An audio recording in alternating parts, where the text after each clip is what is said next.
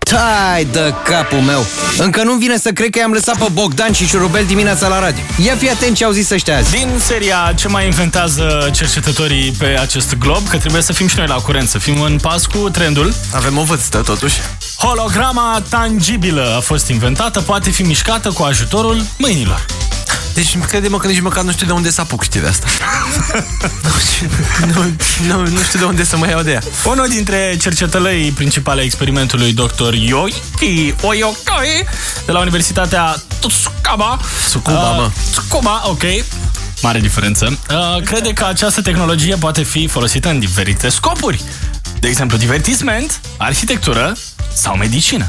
Deci așa au început cu divertisment. Deci, în principiu, poți juca table cu această hologramă, poți construi un castel de cărți, ok, poți să luați și vieți, dar poți să te joci table și să construiești castel de cărți. Gen, băi, ne trebuie și nouă holograma aia să salvăm niște vieți aici.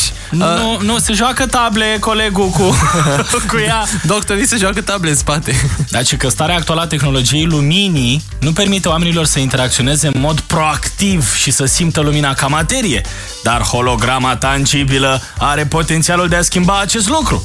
Păi nu? Mamă, Bogdan, îți dai seama că o să ai și tu un prieten în final? O să... Yay! Dar o să simtă ceva pentru mine. Uh, nu poți simți videoclipuri sau fotografii.